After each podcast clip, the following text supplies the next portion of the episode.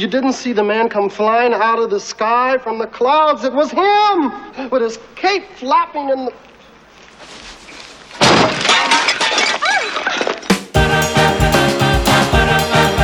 It's the Popcorn Digest with Gareth and Andy.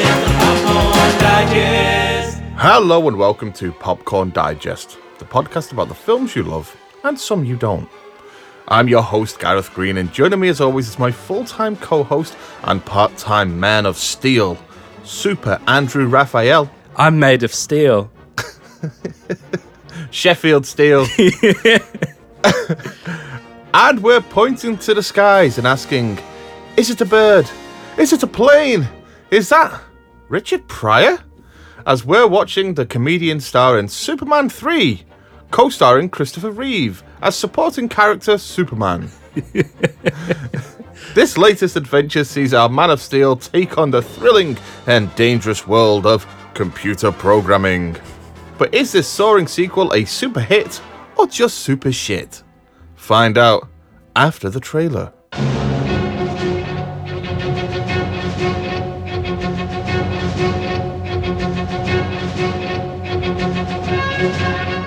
When it's time for adventure. It's time for Superman. Alexander Salkind presents Christopher Reeve and Richard Pryor in Superman 3. This time, Richard Pryor has come to Metropolis, Oh, I'm sorry. and he's got something to sell. he's the best con man and the world's greatest computer genius. Let me tell you something. I can't ski! But then he falls for a scheme to turn the ultimate computer into the ultimate weapon. Well, what will it do for me? It will do anything you tell me to tell it to do. A machine so powerful Baby! It's Daddy! it can control the Earth, change the weather, You know something? You're a genius. And reprogram Superman. Thought you'd never get here. Well, I hope you don't expect me to save you, because I don't do that anymore. But only the man who pulled the switch on Superman Oh, uh, see, I'm not with them, Superman. You Could have fooled me, mister. can pull the plug on Super Machine. You're going to go down in history as the man who killed Superman. Superman 3. Uh, watch the trees. This time is going to be the best time of all.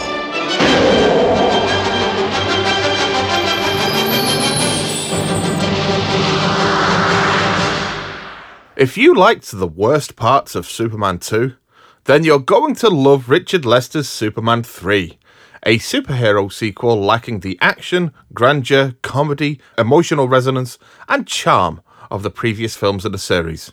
But hey, it does at least feature Richard Pryor on enough cocaine to put Escobar out of business. if Superman made us believe a man can fly, then Superman 3 will make us believe that same man can also be a bit of a dick.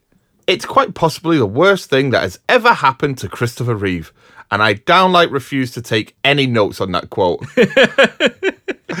okay, yeah, who knows if that last line will make it into the final oh. edit. okay, so Andy, Superman 3. Superman, aye, aye, aye. What? Uh, it reminds me of that joke. Um, what do you call a fish with three eyes? A fish. Oh no. We're starting as we mean to go. That's the level of humor in this film, anyway, isn't it? Yeah, yeah, that is. That's what Richard Pryor brings to this film. Yeah. This is what you get Richard Pryor for. So, Andy, Superman 3, what is your background with this masterpiece of a movie? You know, I don't think I've seen this all the way through since I was a little kid. I think all the Superman movies used to be shown on television a lot. I think particularly Yeah. on ITV.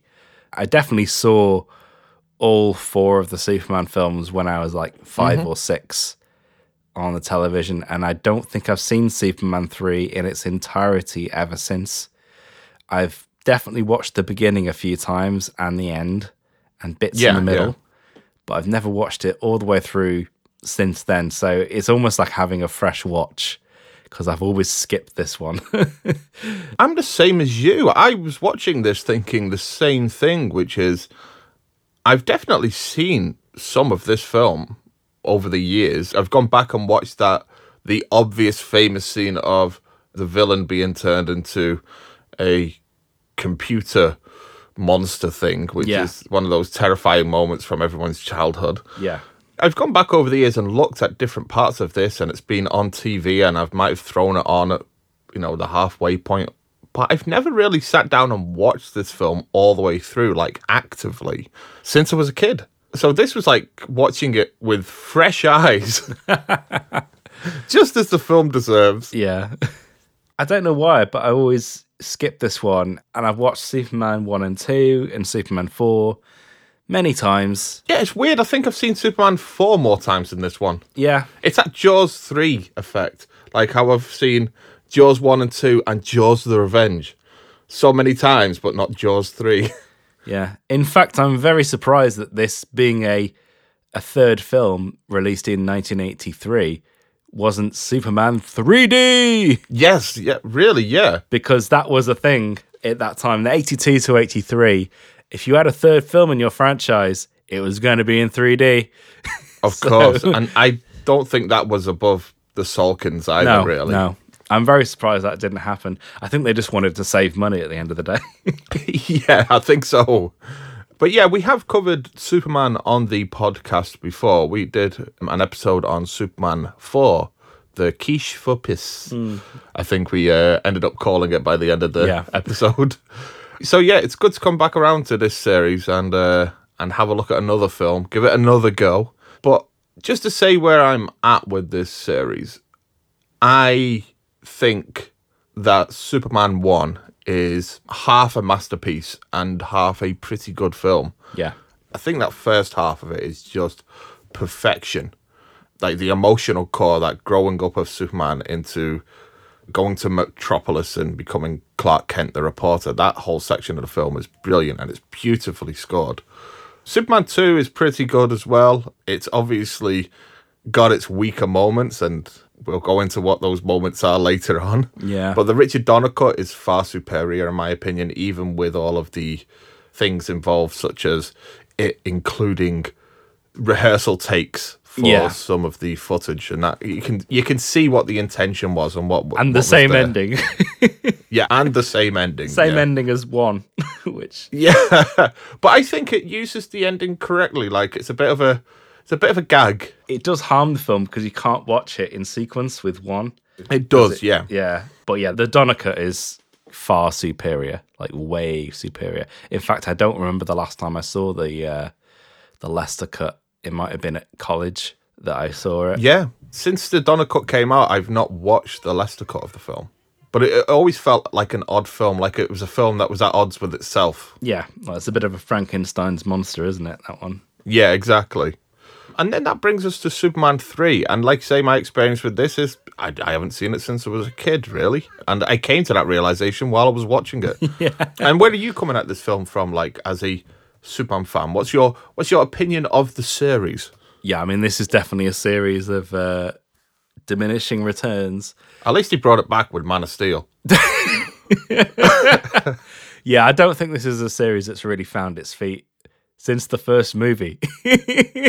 Yes, So, uh, exactly. since the 1978 movie, every single film that's come out since, like the ingredients have been slightly off or completely wrong. So I have hope that despite all the uh, horrible negativity that's going on online at the moment, that James Gunn can uh, maybe make a Yeah. Superman film that's worthy. Because despite having superhero fatigue, he is one of the superheroes that I'm most anticipating a good film from because one, yeah, there haven't been that many. That a lot of them have been misfires, and two, I think just because he's a, a very prominent DC hero, and I generally tend to go towards the DC characters hmm. more than Marvel, that it's something that I think still has there's something still untapped there because Yeah. this film series, the Christopher Reeve films, are so far back. None of the other films have surpassed. It's not like Batman where you had the Dark Knight trilogy or anything like that. yeah, yeah. Those early Superman films are still the gold standard for Superman. Yeah. So definitely very, very, very casual fan. Even when we went to see Man of Steel, I was rooting for that to be a good adaptation God, we were rooting hard for that to be a film. for it to be a film. Yeah. that last trailer that they released for it was the best Superman film that has come out since Superman. Yeah. The one that had the Hans Zimmer theme and it felt like rousing and emotional and you know it got your blood pumping and I was like, "Oh god, this is going to be great." And to be honest, I do have the opinion with Man of Steel that it's um it's got some good ideas and it's got some good intentions, but it's just the way that it devolves into its third act is the series never recovered from that really properly. yeah, and for me that the tone is off from the start. Yes, yeah. Trying to ground Superman into gritty reality is never going to work. It's just not that Yeah. kind of thing. So that's why I'm hopeful with the James Gunn film is because his films are not grounded in reality. You, you only have to watch The Suicide Squad to see that. But here's the big question. Yeah. Will James Gunn's Superman film include the villain being encased in a giant dildo? Because I think that's something that Zack Snyder's film will, will always have over James Gunn. Yeah, yeah. But yeah, that last act in uh, Man of Steel is just it's a bit tone deaf. People keep trying online to redeem it and saying it's uh it's trying at this and it's trying at that and it's doing this and doing that, but it misses the core and the heart of what Superman is. yeah. Something that Superman three captured so perfectly. So yeah, that's where I'm at with it. And uh, again, we watched Superman for quite a while back now. It was like 2016 when we did that review, and I don't think I've gone back that much since. I think I've seen maybe Superman one again Yeah. since then. But yeah, it's not a series I go back to a lot, but it is something that I have a certain amount of fondness for. And again, those first two films work to a pretty good extent, despite the uh, issues with the second film. And it's one of those things where I wish he'd just been able to f- finished his vision Yeah, on that yeah. film. Like Superman three is pretty much the fallout from all that stuff because, Mm-hmm. as we've mentioned before, Superman one and two were made together as one big film. A very expensive film. I think the budget adds up to about 109 million in 1977, which is Yes. a lot of money. I even calculated the budget for Superman 3, which is a lot less, but it still ended up being about 125 million in today's money. So Right, yes. So there we go. those first two films combined now would be like 350 million dollars or something like that, which is yeah, it was a big a big risk, but um the aftermath of that is just weird. The fact that they fired the guy that saved their movie Yes, exactly. Yeah. and Superman 3 I think represents what you could have seen had Richard Donner not been hired. That's how it feels to me. Yeah. This one feels most like a Salkind movie Yeah. in that when you look at the other films that they have made, you look at Supergirl as well, and you look at Santa Claus the movie, they all have that kind of chaotic, very loose story, more of a collection of. Is there a story? Yeah, exactly. no yeah. story, no plot. yeah, no story, no plot, lots of sketches, comedy. Yeah. and not always great, but let's throw everything at the wall and see what sticks. That seems to be their thing. And so you have Richard Donner coming in and saying, let's make an emotional movie about a living god amongst mere mortals kind of thing, trying to fit in, as written by the man who wrote The Godfather, Mario Puzo. I can see why there was that clash of heads, but I don't think they ever realized what they had in their hands. No. I think they were more bothered by where's my Telly Savalas sketch gone? yeah, exactly. And this one feels like what we would have had from the start had things gone completely their way from the beginning. Yeah. Just no plot, just a series of happenings. Yeah. And that's the weird they're so um I haven't seen that documentary for a long time, but I remember them saying they're so still blind to the fact of their own shortcomings and Yeah. and they didn't have any appreciation for what Donner did that when this film did what it did, they just took it as audiences were tired of Superman yeah, yeah. And if Superman 1 had been made in this style, there's absolutely no way that they would have made much money on it. It would have been a huge failure. Absolutely no doubt in my mind that that would have happened. Yeah. Because really, this film, the money that this film made probably would have just been made off the back of one, Richard Pryor, and any goodwill that was carried over from the second film. Because, um, yeah, I watched the trailer for this uh, film just before we started, because often we don't, and we sometimes lose that context. Because quite a lot of what happens to some films can be revealed in a trailer. So, mm-hmm. You kind of get an idea of how much faith the studio had in the film. yeah, I mean, it's a very old school trailer where it's narrated by film trailer guy, and it shows you the whole film in three minutes from start to finish. In a world where one man is more cocaine than human being. And very interestingly, I think Richard Pryor takes up about 80% of the trailer. Of the world's cocaine. And Christopher Reeve, yeah, and Christopher Reeve takes up about the other 20%. So that tells you all you need to know. But apparently, Yes, that yeah. trailer played in front of Return of the Jedi, which I think was released a couple of months earlier. Quite a big year for films in 1983. It's a pretty stacked top 10 as well when we get into that later. Yeah, and it was one of the films, the anticipated films of that year. So and somebody wrote in the comments that said, uh, "Oh boy, did it disappoint." so Yeah. the production of this film just seems very Salkind, i.e., very messy. Yes. This film was it was announced a few months before the release of Superman 2 because although those films were filmed back to back there was a little bit of a delay. It was released in Australia in December 1980 and then it wasn't released in the US and the UK until spring summer 1981. So yeah, there's Oh, a 3-year gap. UK was April 1981 and US was June 1981. That is shocking, really, Yeah. for a film of this type. They're giving it the old festival treatment. We're doing a uh, a staggered release, uh, building up to Sundance. Yeah. So even though you know the majority of Superman 2 was made in 1977, it didn't come out till 81, and actually there's only a two-year gap in between the release of two and three. It had been announced in the months before Superman 2 came out, and I'm pretty sure at the end of Superman 2 they even advertise that there's going to be a Superman 3 in the end credits. Superman will return. In Superman 3! His greatest adventure yet! pretty much. Yeah. The development of this is very messy because it overlaps with the stuff that Richard Donner was planning before he was ousted. He'd been planning at least two more Superman films that he intended Tom Mankiewicz to direct. You know, he may have directed them himself if he'd been allowed. You, you don't know because you had that quote from when we discussed Superman previous time where he could have been making Superman films forever. Yeah. The villain for this film was Brainiac from the start. There are a couple of other additions, like um, I can't even pronounce it, Mister Mxyzptlk. I don't know how to pronounce that. what? Mr. Mixabilk? Is this some kind of like Eastern European war criminal?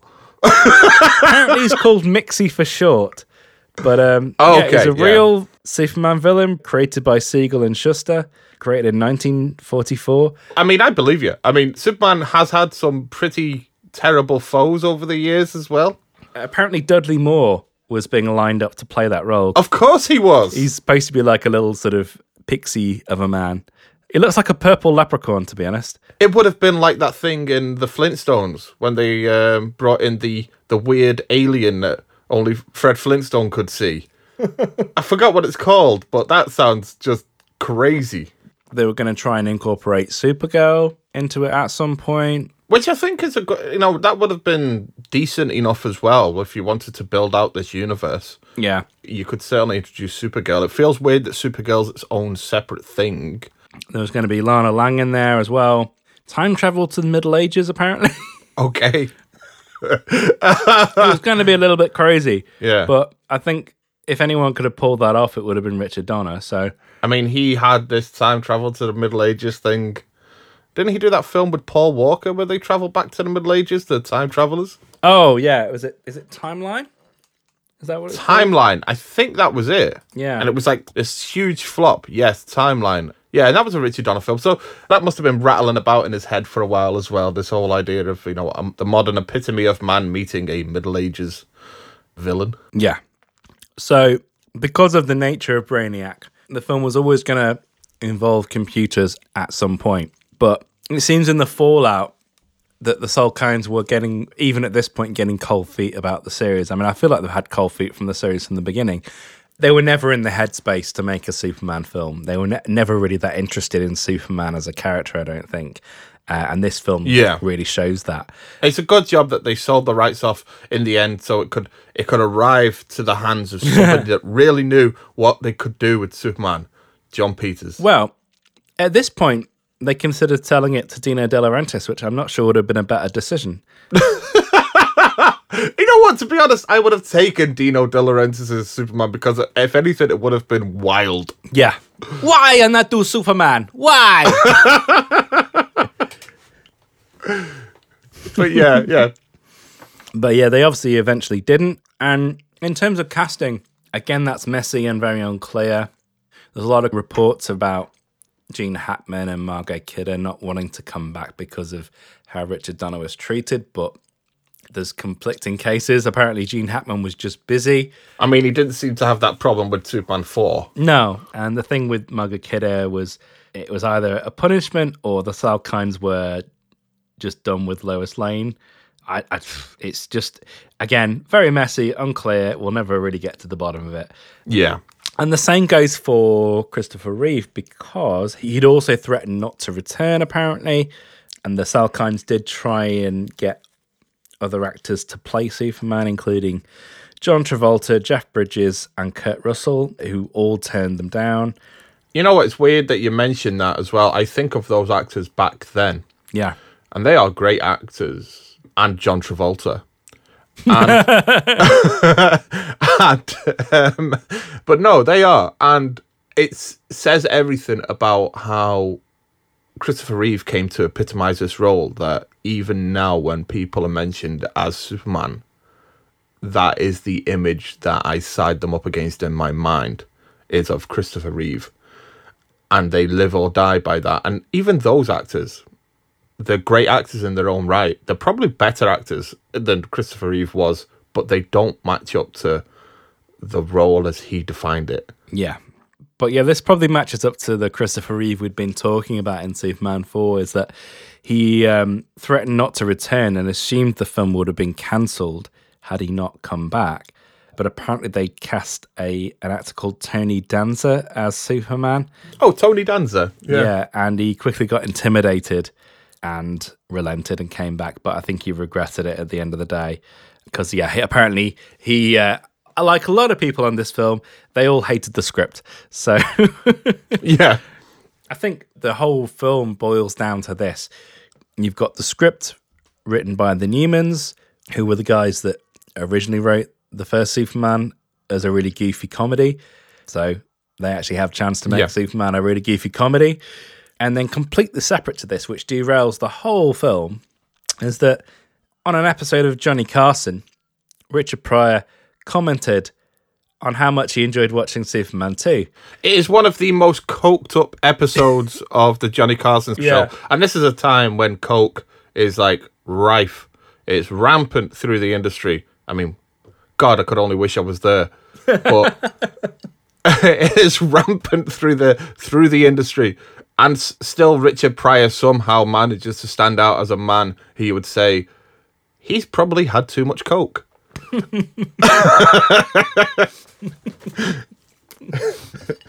And maybe the Salkinds had had too much coke as well because they were like, "Oh, Yeah. he likes Superman.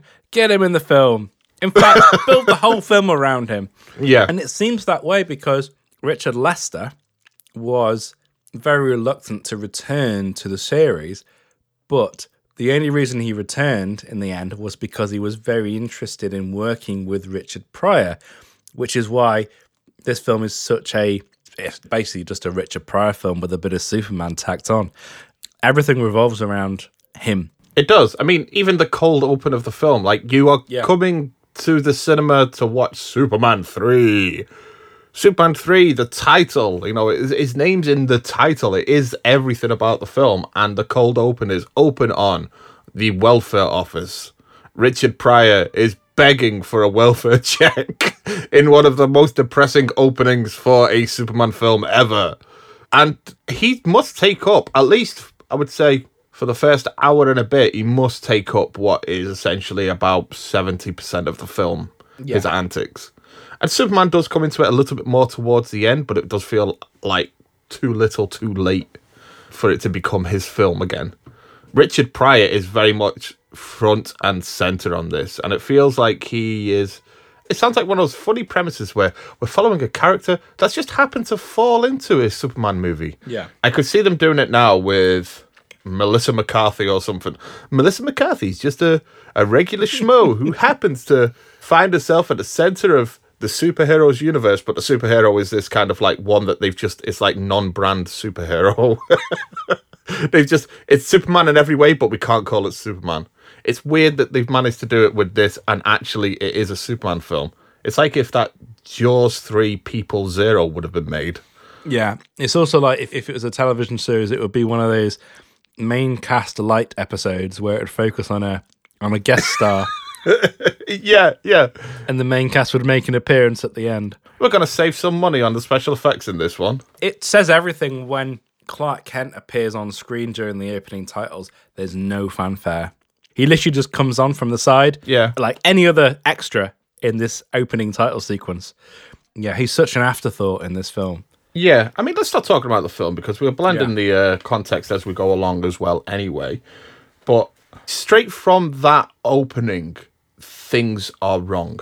Yeah, It feels off. It feels wrong. There's no fanfare. The music is so far below par as to where it should be. Yeah. They don't seem to be making any use of John Williams' original score other than like the odd beat every now and again.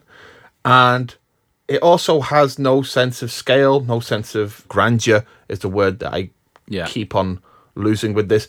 And even the way that the titles are presented, like those titles are iconic. The flying through space as the titles um, come towards us. Everybody knows what that looks like. And in this, they kind of appear over the screen and make the screen look hazy in a way that made me feel like I was watching the film through conjunctivitis. you know, I saw the last Harry Potter film while I had this terrible case of conjunctivitis, or as Americans call it, pink eye. And that was my experience of watching the last Harry Potter film. was as this opening appears, it was like half the screen was blurry, but I could see the odd face every now and again. So that's what it goes from. It goes from brilliant space opera type flying through the universe to I feel I'm sick watching this film. I feel like this has to be one of the most bizarre opening title sequences of all time in a mainstream film. yeah, it is. In the first 10 minutes, the film definitely sets out its stall. Uh, It does. it tells you, I mean, I can't even imagine what it would have been like watching this film cold on release after having seen Superman 1 and 2 Yeah. and be presented with that opening Richard Pryor scene followed by this rather long slapstick sequence Oh, so long. with the weird space titles over it like they weren't meant to be together. Yeah, yeah. They they clearly weren't. I know in some TV edits there is a, an alternative space version of the title sequence that they use, which to say the film doesn't work is an understatement, but th- this is definitely one of the worst parts of the film, and it's so up front and center that it's kind of just going to turn you off within minutes. Yes, absolutely. And it's not even good slapstick either. It's really shit slapstick. It's like No. the wo- lowest common denominator crap. Yeah, I wrote in my notes as well that we have that moment of um, Superman looking for a place to change because all the phone booths had fallen over. So he, he jumps into a photo booth and then jumps back out again. So he jumps in as Clark Kent, jumps back out again as Superman, and then the photos come out and the kid picks them up and he sees an image of like several images of Clark Kent morphing into Superman. I was like, oh, wouldn't it have been great if one of them would have been like mid changing of his pants and his like ball was hanging out of his trousers or something like that, you know? And it's just like, yeah, I'll just rip that one off and leave the kid with the ball sack one. Yeah, his Man of Steel was flopping out. Uh, but um, yeah, I mean, it tells you everything. I think it's rather symbolic that when you actually get the title of Superman 3, it's the shot of where all the telephone boxes are knocked over. Yes, yeah. tells you everything, really, doesn't it? Uh, Yeah, yeah, something that's become kind of iconic for Superman, the telephone box, the place where he changes from Clark Kent into Superman. they're out of action. yeah, they're out of action, not to be seen. They're it's perfectly symbolic of the car crash that this film is. yeah, I mean, God, the film is wishy washy and unstructured. That there were even parts of the film where I was expecting things to happen and they didn't. I knew that Lois Lane wasn't in the film and that she was basically on holiday, but I thought that the the whole lottery subplot was that she was going to be the one with the winning number, Yeah, and the fact that that didn't happen and she just randomly went to Bermuda is even worse than just her winning the Yeah. like they could even do that well. no, and the lottery thing doesn't even really come back in a major way. It's, No. it keeps on coming back, but it's not like there's anything interesting or terribly funny to mine out of that. But they they keep trying. But I feel even at a lowest common denominator level, you could have made something of that and still. You could still link it in, yeah. Well, what could have happened is that Lois could have won the ticket and gone down to South America, and she could have been caught up in that hurricane, and Yes. Superman could have saved her, and she would have not been prominent in the film, but would have had at least something to do in the film. Yeah, and you still have a big Lois Lane being saved by Superman Yeah. moment. Simple. like Yeah, it, it is. It's just staring works. you yeah. in the face. As shit as the script is, you could have made something more out of it. yeah. because I have to say this, despite it still being roughly on par, visual and effects wise, with the first two Superman films, I think script, story, and character wise, it might actually be weaker than Quest for Peace. It's what I've actually written in my notes. Yeah. I think it's weaker as a Superman film Yeah. than The Quest for Peace. I think The Quest for Peace hits still a few of the beats of what a Superman it's striving to be a Superman film It just didn't have the and money. falling very, very, very, very short. yeah. But this one is actively sabotaging itself as a Superman film. Yeah. And as again the Salkinds, they they have this allergy to story. And, and so does Richard Lester actually. Um, like his films are very if we look up the films that made him famous, you know, Hard Day's Night, that is very loose on story and plot and more just about a series of sketches, including the Beatles. It's actually like 30 minutes before we even get a sense of who the villain is or where this film's moving towards. The first 30 minutes are about Clark Kent returning back to Smallville and Richard Pryor getting a job as a computer programmer and finding out that somehow he's a genius at coding for no reason. Like it's not that's not something that you accidentally find out you're a genius in. Yeah. Like having never touched a computer, fingertips at the keyboard. He's like, I don't know what I'm doing, but it's that's just me doing a voice. I'm not doing Richard Pryor. I would never, I would never. But he's just like, I don't know what I'm doing. I'm just typing in the keys and it's all working. I don't get it. No. And I, I guess the legacy of this film, from that first 30 minutes, the legacy of this film is that it becomes a major plot point in the film Office Space. Yeah. yeah. Where the characters, without realizing it, accidentally rip off this film in order to create a um, a scheme to make them money at work, which is brilliant. It's brilliant that revelation. Oh, apparently they got the idea from watching this film. Yeah, exactly. they don't realize it until halfway through the film that they got it from watching Superman three. yeah. I mean, if the film has a a legacy in how it portrays its villains, it's the fact that the Ross Webster character, the um, Robert Vaughn character, Robert Vaughn. Yeah. being a wealthy industrialist villain, when they came to rejig the character of Lex Luthor in the mid 80s, I think they took a lot of inspiration from how he's portrayed in Superman 3, uh, the villain, and molded him in that image. So the Lex Luthor before that was more mad scientist, and then in the mid 80s became more of a a wealthy businessman type figure. And if that's the legacy that Superman 3 has on Superman as a whole, that's pretty much it. Yes, yeah. I understand that impetus as well to make the the businessman the baddie in the 80s because Wall Street, let's have a look at that. You know, this became a period of time where there was lots of distrust in the idea of um, Wall Street brokers and businessmen having our best interest at heart. That This was when that kind of facade fell through.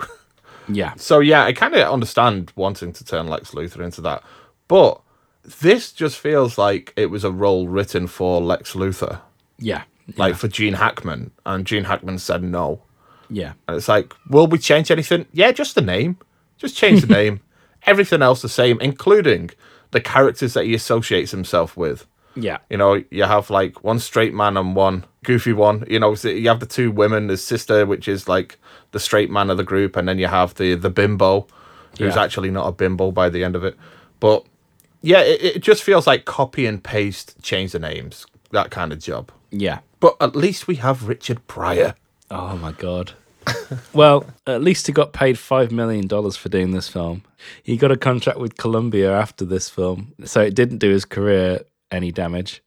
But God, I mean, if if if there's anyone who's off piste in this film, it's got to be him. Jesus. Yeah. Yeah, definitely too much coke. Yeah, I, I, there are many scenes in this film where cocaine came to mind. Specifically, as well, I wrote in my notes that I'm sure that Richard Pryor received his fee in cocaine. yeah, or he just spent it on cocaine. yeah, and there's a shot of Superman lifting like the top of the uh, the lake up to go and put it over the acid factory. Yeah. and there's a shot of him like in the air with this massive, huge amount of white solid rock flying through the air. And it just looked like cocaine. I was like, that's how they must have delivered Richard Pryor's fee for this film. I'll say, I love Richard Pryor. Like, uh, seen a stand up, Yeah, you know, certainly dated now, but Richard Pryor as a comedian when I was a kid was like everything. And I loved his work with Gene Wilder. And um, I think I saw this film through a love of Richard Pryor at the time as well when I was younger. I'm being very disappointed by that. yeah, But even as a Richard Pryor film, it's just not very good or funny. And he has no one to bounce off because he's he doesn't really link up with the villains until the halfway point. And still he finds himself just on his own, ad libbing for his life throughout. He's got no one to bounce off against. It feels like they've missed the point of well, if you're going to go down this route of having Richard Pryor in the film, why not have him interact with Superman a lot more? yeah, Why why not have him be integral to Superman's story? In the end, we just end up with like a lot of disjointed ad libbing. I mean, I've got some of it written down here. Just one of the things that he says earlier on as well was um, the boss wants to see me. I know it's my suggestion for the girls' volleyball uniforms. it's like stuff like that. It's like there's nothing funny there, unless he would have ended it with like his suggestion was assless chaps or something. when he's talking to Brad the sheriff, and he um, he's trying to get worm his way into the police office, and he says something like, "Ah," he's talking about the boss, and he says, "He's gonna hang our butts against a wall." I've never heard that saying before. Does it? What kind of boss are you working for, sir?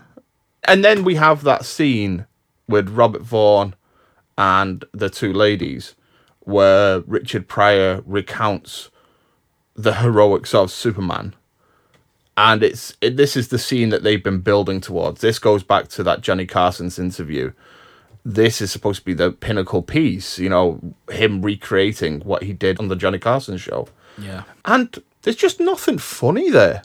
I want to say, oh, he bounces around, but he doesn't even do that. He's a little bit animated for sure, but there are no jokes. There's nothing to sit there and saying, oh, we've caught lightning in a bottle here, you know, or anything like that, which is what it needed to be if this is what you were doing with this film.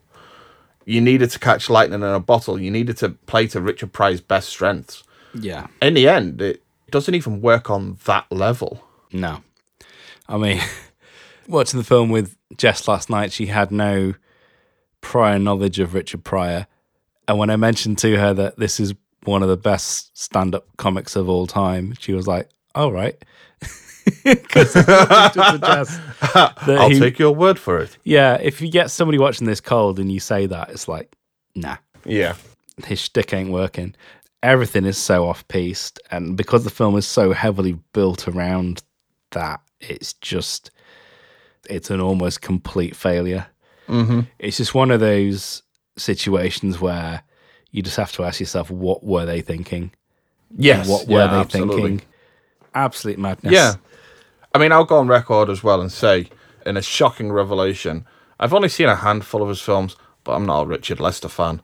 I really like A Hard Day's Night. I studied it when I was in college. Yeah. And it's a lot of fun. And there are a lot of fun stories behind that film and working with the Beatles, what it must have been like back then. But other than that, even Help, I'm not really like big on. I, I've seen The Three Musketeers, but I've not seen the sequel. And then the third one that no one will recount. No, Can I tell you who isn't a uh, Richard Lester fan? And that'll be Rory Kinnear. Yes. Oh, yeah. He will not be a Richard Lester fan. yeah. Yeah, I mean Richard Lester is like he, he went a bit John Landis for a while, didn't he? Yes, So he did. If you're interested in that, do your own research, audience. Yeah, it's a, it's well worth looking into. Yeah. The funny thing is, like, you can't even really talk about many of the Superman moments because there aren't many. You've got the Yeah. chemical factory, him being an asshole for about half an hour. Yeah, which my takeaway from the chemical factory is that if you are a man trying to hide from a rampant fire, perhaps the place that you don't hide in is a room that is marked as the acid room. and I'm not even talking about the guy that's like looking after all of the acid, making sure that it doesn't blow up and become a toxic gas, cloud of toxic acid gas. There's this hut outside. There's just this random, like almost cardboard structure that just has the sign acid room on the front of it. Yeah. And when they open a door, a man who's like engulfed in flames comes bursting out. and not we don't see Superman rescue him or anything like that. It just cuts away. it just cuts completely away. For all we know, that guy is just he's a goner. Superman dead. took one look at him and went, nah, he's a write off. It's too far gone. Yeah, nothing I could do here. See ya. I can't turn back time. yeah, I don't really have an emotional connection to you, so I'm not going to do the old the world thing. That only happens once, maybe twice, depending on, Yeah. on the way you look at it. And there's no way that ice sheet will put out that fire. It will get vaporized before it even hit the ground. Of course it would, but it makes me uh, that whole like spinning back time thing. It does make me think that everybody who Superman doesn't manage to save from that point onwards, they must be going, "What a prick." You know, like, oh yeah, you, you'll turn back time for your girlfriend, won't you? But not for Joe Bloggs down the road, you know, Yeah. with his family of crying kids down there. Oh no, no, just I only do it the once. Yeah, I bet you would, you prick.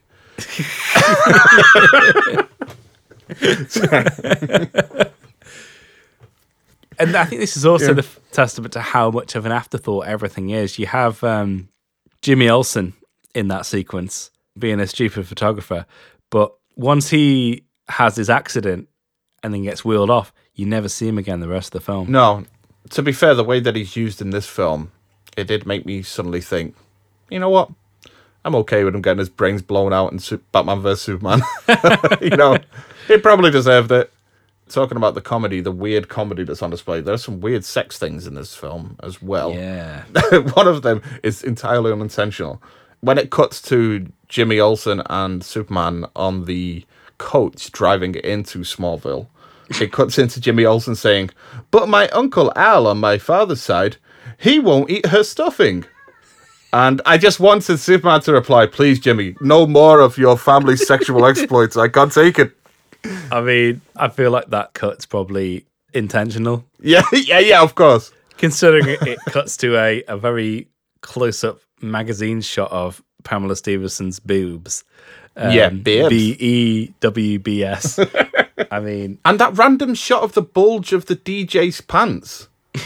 Uh, we go to the graduation after this chemical fire, Yeah. And it's like we have all of the establishing shots of like people having fun and getting acquainted with each other. And then there's just this random insert shot of looking between some tech, a gap in between the monitors, and we see just it's a close up of the DJ's crotch in his jeans. Yeah, there's quite a few moments of perviness in this film. Yeah. I don't even know where to start with because it's just nothing works apart from maybe two things in the whole film. Well, just on that note, because we have been very negative so far, and you say there are these two things that, you know, kind of work for the film. Yeah. Let's talk about the very few positives that this film has. So, what does it have, Andy? So it has um, Richard Pryor in an oversized cowboy hat. Where does that come from? No idea. It's like I feel like that scene is just B-roll. It's they're not even like doing a scene. It's just everyone off the Yeah. tits. Yeah. I would have loved it if, like, in between every shot of Richard Pryor, just without there being a thing about it, his hat just slowly gets bigger and bigger and bigger. you know, Yeah. in a very kind of like David Zucker type way. Yeah. I actually think that might be a joke in one of their films. Probably So by the time we get to the scene, it's just like fucking huge. it just takes up the whole room. but more seriously, good Superman fighting evil Superman is pretty well done, Yes. even though it lacks a lot of um, meaning. Yes. The context of it could have been done so much better, but the actual execution of the actual fight is pretty good, even though you can see the 007 stage very clearly in the background. Very much so. Yeah, and again, that little terrifying shot of um, what's she called in Got a name film? here. Yeah, so we have Annie Ross as Vera. Yeah, her getting turned into that weird computer robot character. Yeah. but again, just that moment because they don't really do anything with it after that point. But the actual moment is really quite well done and quite terrifying Yeah. still. Yeah, I it makes me think that whole scene, the whole setup, and the whole like um, the force battle that happens there with her using her powers to levitate people. It reminded me very much, and including the setting of the end of Attack of the Clones. Like George Lucas had watched it and gone, oh, you know what? That's where I'm going to set my Yoda verse Dooku fight. Which is a weird place for George Lucas to take his inspiration. yeah, I mean, to be honest, no, he's had weirder. Uh, like I said before, the uh, the trailer for this film was at the front of Return of the Jedi, so he might have been sitting in the theater going, "Hey!" A lot of that sequence is in the trailer, so he might have just gone, even if he hadn't seen the rest of the film, going, "Hey, I'll put that in my little notebook, yeah. save that for another day." But I think you've touched upon something that is a very interesting idea for Superman and what the film should have revolved around, which is the idea of Superman confronting a version of himself. And I mean by this that we have this new kryptonite. I think in the comic books it's red kryptonite that does this, or at least the Yeah. TV show Smallville redefined it as being red kryptonite. But we have this type of kryptonite that makes Superman act in a very emotionally conflicted and corrupted way. It's the only Superman-y thing in the whole film. yeah, exactly. And it's the part of the film where it works. And shouldn't the whole film have been about Superman confronting the idea that just like humans, just like the people he saves, he has a darker side to him. You know, we all have a darker side to ourselves. And for him, he can't afford to be human because he's a living god. He's Superman. Yeah. So this is a part of him that he uses his superpowers to repress and that kind of thing. And then we have this moment where he's corrupted by kryptonite, and we start to ask the question: Is this version of Superman something that's living inside of him, or is it a kryptonite that's created it? And I like the idea of it being like something that's living inside of him, him confronting a part of himself. I uh, hate to stop you, Gareth, but uh, I am Ilya Salkind, and uh, we paid five million dollars for Richard Pryor, so we're just gonna go with that. Okay? Yeah. First hour of the film. We've made a. It's in his contract that he has to be in 90% of the first hour of the film. But of all the things that happen with that, I like that it's this little boy saying, um, you know, it's just a slump. But it's the idea of his like the expectations of this little boy is finally the thing that makes him separate from physically these two versions of himself.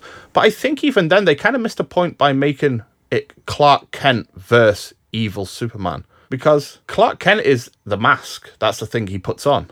Yeah. That's not the way it should be. It should be Superman versus Superman, but like two different versions.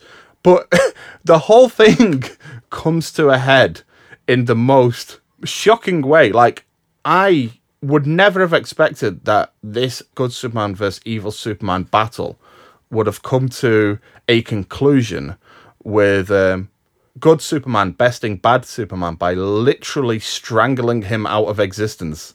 Yeah. There's no like big thing. He literally is David Carradine out of existence. Down and dirty. Yeah. That's the bit that Zack Snyder liked. Yeah. Not since David Carradine has a man been strangled out of existence quite like this. Oh no! Oh dear. Wah, wah.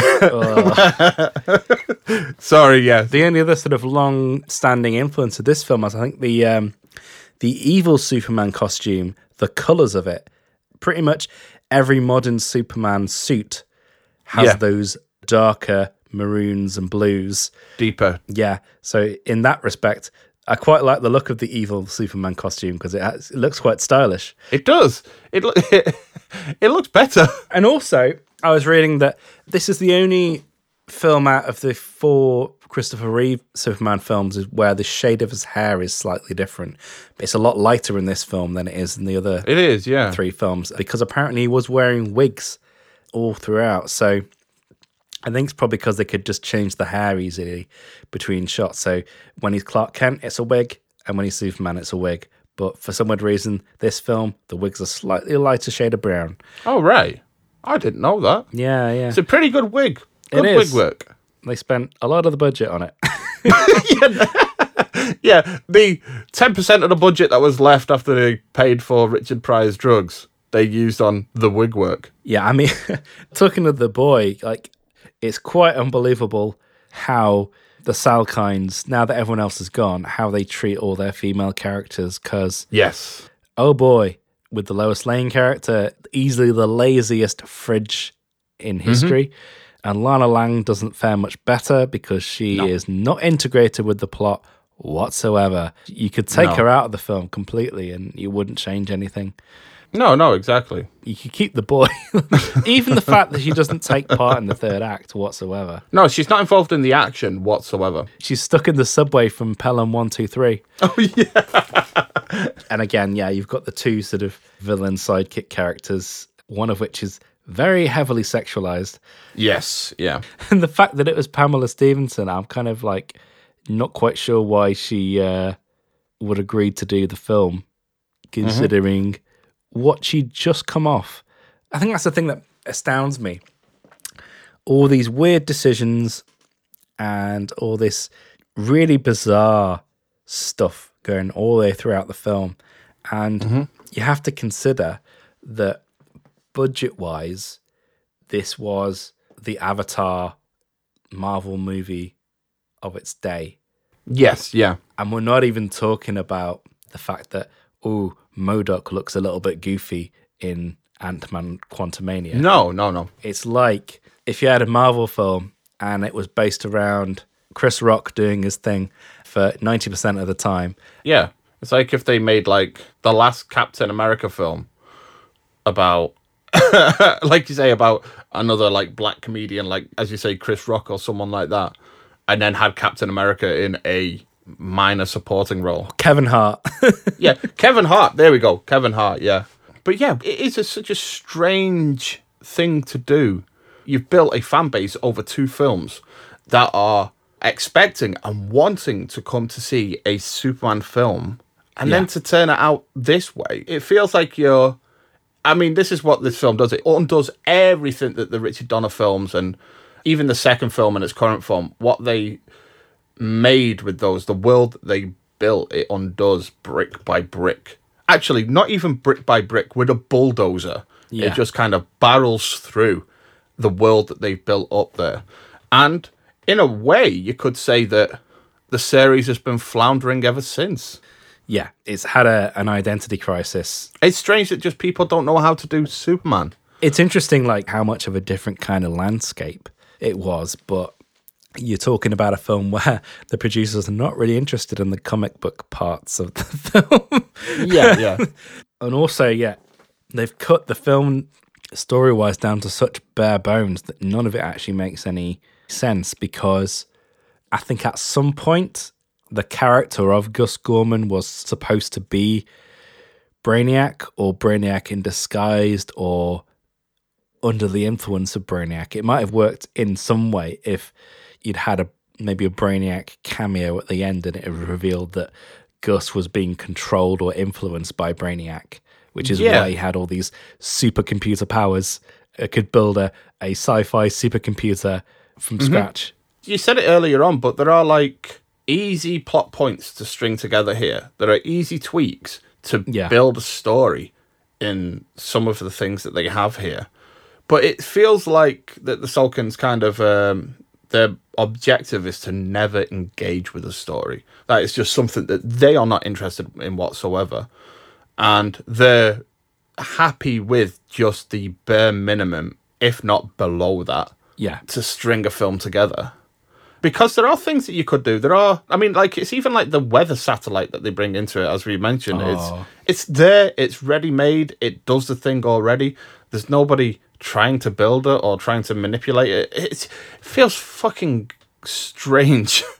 Yeah. I mean, I think I wrote down on my notes, satellites don't do that. Yeah.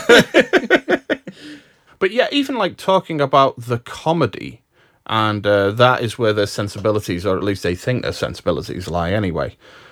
I always have this opinion that when you approach a franchise film like Superman that has its own inbuilt set of rules that have been established, like whenever you build a world, you always build it against rules that you set for that world so that the audience know what the limitations are. That's why I've never really liked the spinning the world back in time thing. That always feels like it's a break of the rules for that world. When people Yeah. die, they should die. When you have essentially a world that is built around limitations and rules and that kind of thing, it feels weird that we have like comedy beats that include, for example, Richard Pryor falling off a high rise building, a skyscraper, landing on his feet, and then walking it off. You know, if in this world that is something that can happen, then Superman has no need to save anyone from falling from any high buildings, which is his whole stick. you know? So even in this, the comedy serves to completely undercut the film that they're making, the superhero film that they're making. What's the point of him being there if people survive the things that he saves them from anyway? You just you just hit the nail on the head anyway. Like, what's the point of this film? I could have just stopped there. Yeah. Full There's no point to this film whatsoever. It doesn't do anything. Yeah. It's so easily skippable because it's not doing anything. Even the fact that Lois Lane comes back at the end, it highlights how much of a placeholder this film is. It doesn't advance anything. It doesn't justify its own existence whatsoever. And what is the deal with Clark Kent and Lois Lane and Lana Lang? Because his whole thing is Lois Lane is the love of my life. And the previous film really hammered that home. This was a person he was willing to give up his powers for because he loved so deeply. And in this one, it's like, eh, I'm going to go back home. Maybe he'd read about the uh, the concept of threesomes and uh, and polyamorous relationships. Maybe maybe Yeah. he'd read that in a magazine in the Daily Planet and gone, hmm, I like this human behavior. Jimmy Olsen told me something about his family being swingers. yeah. And I thought, that's that's the kind of thing. Gee whiz, me. Jimmy. yeah. Gee whiz, Jimmy, a man can only be so erect. and it does end with this kind of like knowing look between them. Yeah. Like, this is going to happen.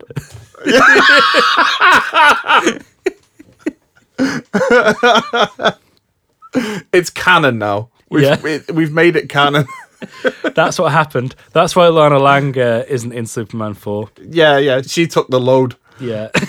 and it blew her back out. oh, no. Hey, we're all thinking it. I'm Oh. just saying it. I'm just a mouthpiece. Sorry about this. I've had a lot of cocaine Oh. before recording. There's not much to say about this film because there's not much to it, really. There's no big plot points outside of No. Bad Superman. That's the, when people talk about this film. It's the one with Richard Pryor and where Superman goes bad. That's it. Yes, there's nothing yeah, else to it. And given the landscape of cinema at the time and the budget of this film, it's just not where this series needed to be at all. It's such Yes, a yeah. huge mistake. It's just a film that should just never should have been made at all. Just before we move over to the stats and facts, there is one single scene, one shining light of a scene in this film, you might call it. The Leaning Tower of Pisa. You know what? The Leaning Tower of Pisa gag I actually really quite enjoy. It's like, oh. oh, evil Superman, what's he gonna do? He flies over Italy and turns the Leaning Tower of Pisa up, and then he makes it bad again when when he's it good Superman. What a weird thing. yeah. And the fact that it's outside of the space shot, it's the last shot in the film. Yeah.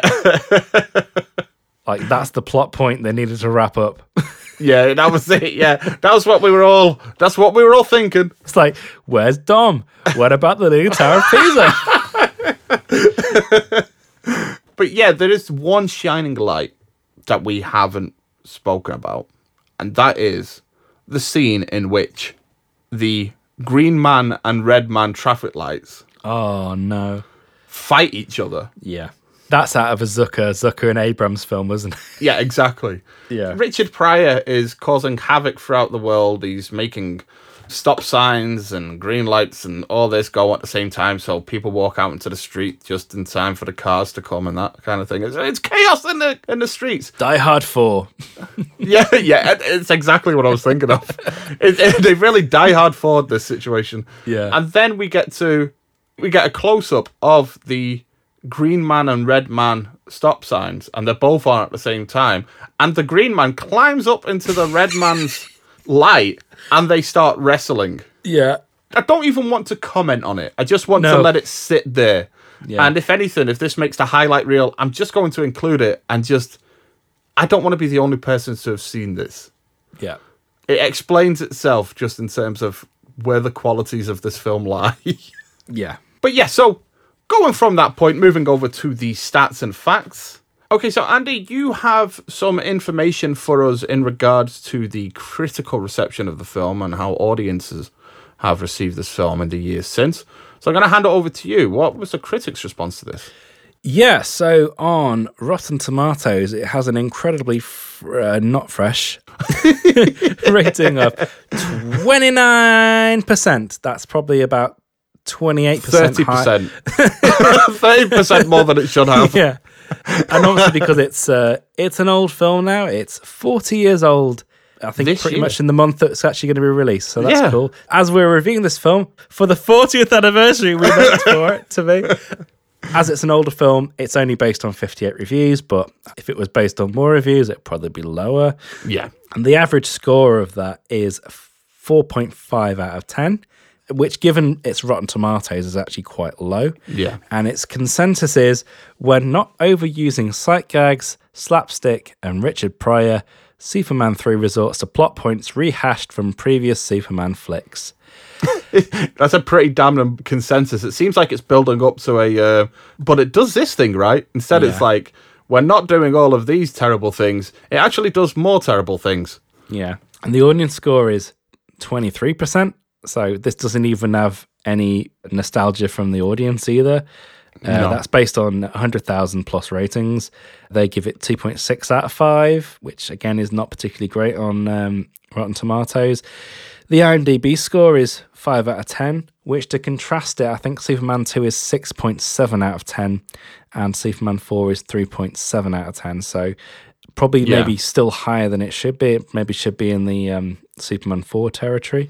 It should for sure. Yeah, I think it's just the sense that it has a budget Yeah. that has put this uh, a cut above. like I think with the Salkinds as well, it's just about the all-star spectacle, the gags, and nothing else. Yeah, So the review this week comes from Roger Ebert, as usual, and he says Superman gets zapped with some ersatz kryptonite and turns into a meanie, which is good for some laughs. As a practical joke, he straightens the Leaning Tower of Pisa.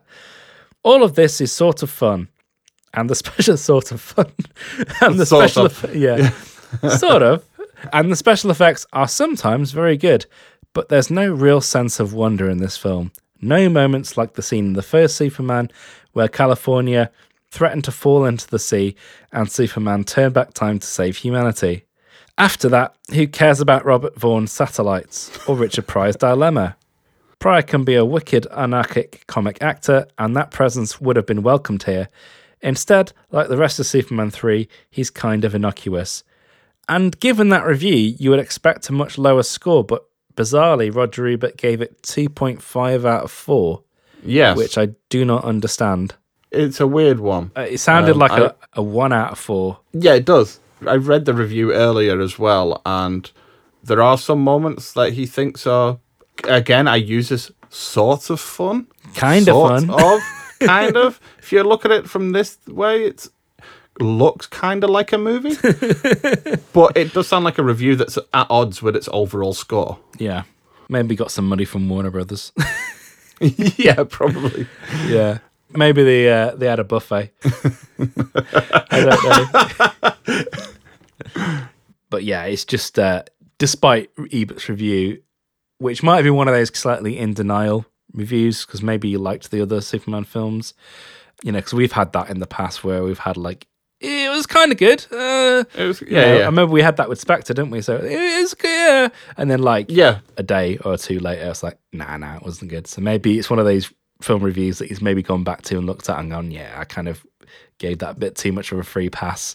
Yeah, there are some films that you want to be better than they are. Like Yeah. you're desperate for them to be. And I've had that moment with films in the past for sure. I had it with Spectre. Kingdom of the Crystal Skulls is another one. Yeah. Where I was like, yeah, it's a, it's a 7 out of 10 Indy film. You know, it does this and this and this wrong, and that and that and that wrong, and this and this and this wrong. But, you know, but it's all right. It's an Indiana Jones film. it can't In get any worse. Uh, we shall see. we will see. but yeah, so moving over to the box office result for this film. So we've mentioned previously that it did have a $39 million budget. You said that adjusted for inflation, that's more in the around the $100 million mark. I think it's about 123 million.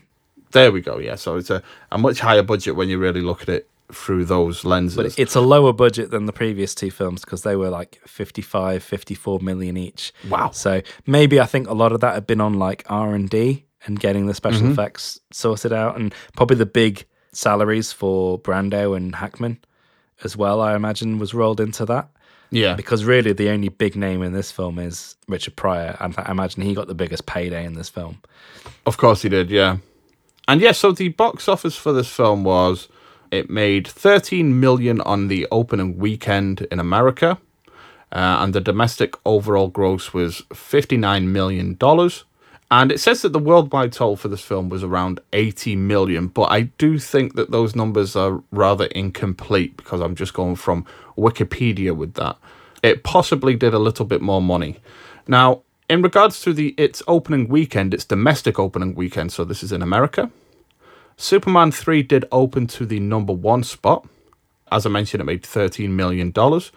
Just to give that some context, though, Star Wars Episode 6 Return of the Jedi was in the number two spot with $11 million, so just only $2 million below. And that was in its fourth weekend of release. As we mentioned, this film opened in the middle of summer, June 17th, 1983. Even Star Wars Episode 6, Return of the Jedi, in its fourth week of release, nearly matches Superman 3 in terms of what it made that weekend. Other films that are included in that top 10, we have uh, Trading Places at number 3, Octopussy at number 4, War Games at number 5, Psycho 2 at number 6, Flashdance at number 7, Blue Thunder at number 8, The Man with Two Brains at number 9, which looking at that is kind of a flop, despite the fact that it's one of my favourite Steve Martin films. And at number 10, we have The Behemoth, that is Tootsie, with uh, just around $730,000, but it was in its 27th week of release and had made over $170 million at that point. Nearly $175 million. So Tootsie really was like one of the biggest films of that year. And then there's Superman 3. So yeah, that's where we're at with that top ten. I will say, looking at that, that is a packed out top ten. Yeah. there are films in there that still get play now. There are um, cult following films like Psycho Two that actually were bigger hits than I thought they were back in the day. Like Psycho Two at that point had been out for three weeks and it made twenty two million dollars, which was about on par with War Games that had been out for the same amount of time. So very packed weekend this. So I'm actually surprised that Superman 3 went on to make $60 million in America. I would have thought it would have faded away against some of the films in there. Because we even have other comedies like Trading Places that do the whole shtick that this film has better. Yeah. Even if the box office is slightly incomplete, the massive drop off from the first Superman film, which I think in today's money, you're probably talking about 1.5 billion Yeah, yeah. versus probably about 300 million for Superman 3. I mean, you got to tweak it because things were different back then anyway, even if you take inflation out of the uh, equation. But it can't be understated how little money this actually made in comparison. Still, probably made more than quite a lot of modern superhero films did, given their budgets and marketing and all that kind of stuff. But even so, at the time, it was wasn't a flop, but it was definitely a huge disappointment. And they obviously thought, oh, we'll give it one last run around with Supergirl, and I think that did even worse. So yeah. that's just as bad anyway, if not worse of a film. Yeah, I mean, it has all of the faults of this film plus more, plus less budget. That actually lost money because that was made for thirty-five million dollars and only raked in Oh, wow. fourteen point three worldwide. So when I say it's made for less, it's not even made for that much less. It just No. looks so much worse. It's strange how these films follow the Jaws principle, in that as the years go by and they make more films, the technology in theory gets better, and yet the special effects for the films look far, far worse. Yeah, And this is very much the case with these films as well. They don't know how to spend their money wisely, and they put the money in all of the wrong things, in all of the wrong places. yeah. But I think it's still a testament the fact that the first Superman film still has the best critical reception and box office wise adjusted for inflation. Easily best Man of Steel, Batman v Superman, Justice League. Yeah. They're not even coming close. They're coming to like less than half of what the original Superman made. And I think people can't quite quantify. It's doing Avengers numbers. That's what you can compare it to in terms of superhero movies. The original Superman was Avengers level of Yeah. money. This is such a shadow of former self, and it's crazy just how quickly it declined. It really is just bonkers how they mishandled this series, given how mm-hmm. great a start it had. It's just unthinkable that they would fire the director that gave them a, a film that in 1978 made them $300 million worldwide. Yeah, I've never seen people be more begrudging about the fact that somebody made them an enormous amount of money. Yeah, absolutely you know. bonkers. The egos at play here, and I think they deserve every amount of criticism and loss of money. Uh, I don't know if they went into bankruptcy or anything like that, but they deserve it because of how they've mismanaged this property. And it's never really found stable hands ever since. I think you can trace that all the way back to them. Yeah. And it's the fact that it's Superman. And even now, people are thinking, I think even when Man of Steel came out, they regarded Superman as a, a risky prospect. It's Superman, it's one of the most well known superheroes of all time. If you do it right, it should work and it should bring in the money and the accolades and the audience. It should bring it in if you do it right. Yeah. And if anything, I think Marvel has shown that you can do it with this character as they have done it with Captain America, Yeah. one of the strongest characters in their roster. He is essentially the Marvel version of Superman, and not in terms of like his strength. He is a very strong character, but he's a lot more fallible than Superman is. But he has the same attitude, that Boy Scout type of attitude, that Yeah. attitude of no matter how hard you hit, if it's for the greater good, I will always stand up to face you.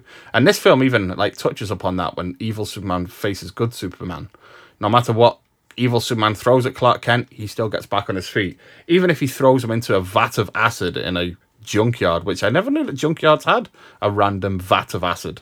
That's a Oh that's yeah, they do standard standard practice. Standard, yeah. Yeah.